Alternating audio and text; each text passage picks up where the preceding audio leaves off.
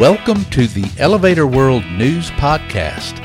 Today's podcast is presented by Matot Dumbwaiters and Material Lifts. Since 1888, Matot has combined custom craftsmanship with the latest innovative technology to create cost effective material lift solutions for simple and complex situations.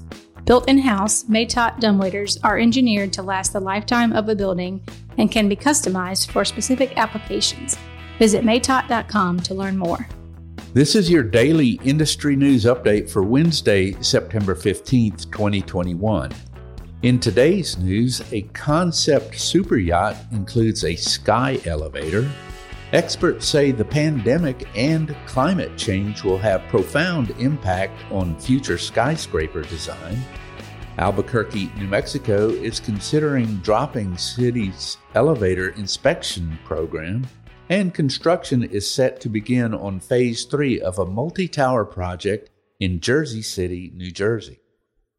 US based Norwegian designer Kurt Strand has revealed a concept for a 161 meter Viking inspired sailing super yacht named Norway, with a sky elevator hidden inside the middle mast and capable of whisking guests 340 feet above the water, Boat International and others report. Norway features 96 meter high carbon fiber Falcon rig masts with 6,000 square meters of sails covered in flexible solar cell foil. The design takes inspiration from the powerful square sails of Viking ships. The push button sail handling reduces crew on board and allows all sails to be deployed and furled away in just six minutes. The yacht is also equipped with hydrogen power cells for use in light wind conditions with no sun.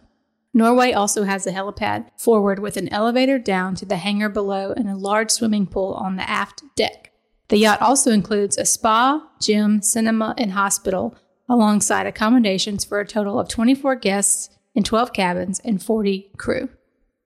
Just as the September 11, 2001 attack on the World Trade Center in New York City prompted significant changes in skyscraper design, the COVID 19 pandemic of the past couple of years and ongoing concerns about climate change are likely to have an impact on new tall buildings over the next 20 years, experts told Dezeen in a recent article.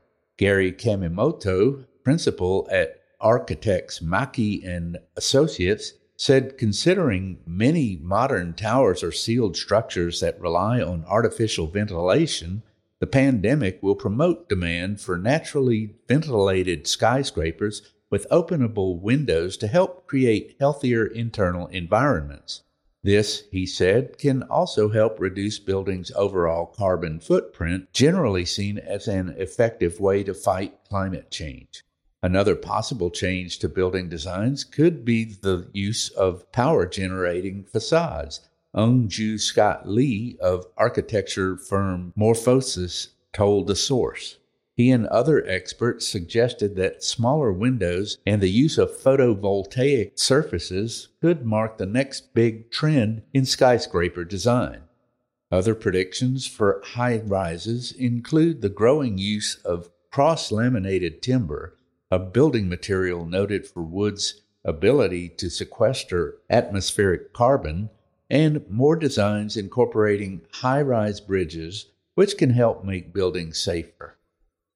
Tim Keller, mayor of Albuquerque, New Mexico, sent legislation to the city council that would axe the city's $167,000 elevator maintenance program, Albuquerque Journal reports. A city planning department spokesman observes that Albuquerque is the only city in New Mexico that has such a program, which involves sending a city employee to commercial buildings to check elevators' ropes and counterweights, car controls, lighting, and adherence to American Society of Mechanical Engineers requirements. Passage of the legislation would shift responsibility for compliance to property owners, who would need to hire third party inspectors.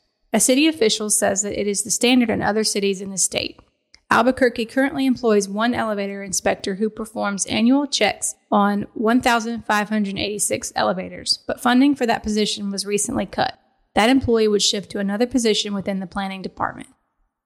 The third component of a prominent multi tower development will soon start to rise in the Powerhouse Arts District in Jersey City, New Jersey, after months of delay due to COVID 19, Jersey Digs reports. Designed by Slice Architects, Phase 3 of Provost Square will restore the facade of the existing A&P Annex building and repurpose it as a lobby for a new 550 seat performing arts center. The remainder of the phase, which will be marketed as 151 Bay Street at Provost Square, consists of a 33 story tower that shares a retail base with the project's first portion. The new high rise calls for 259 residences, 6,289 square feet of retail, and a parking garage with 218 spaces. Toll Brothers expects 151 Bay Street at Provost Square to take about 36 months to complete. The fourth phase of the building is set to begin shortly after the completion of Phase 3. When the full build out of the final phase is complete, Provost Square will consist of 950 total residential units, more than 40,000 square feet of retail space, and a 26,000 square foot pedestrian plaza. For more industry related information, visit elevatorworld.com and be sure to subscribe to our podcast in iTunes or the Google Play Store. If you're interested in becoming a sponsor of the Elevator World News Podcast, just let us know by emailing advertising at elevatorworld.com.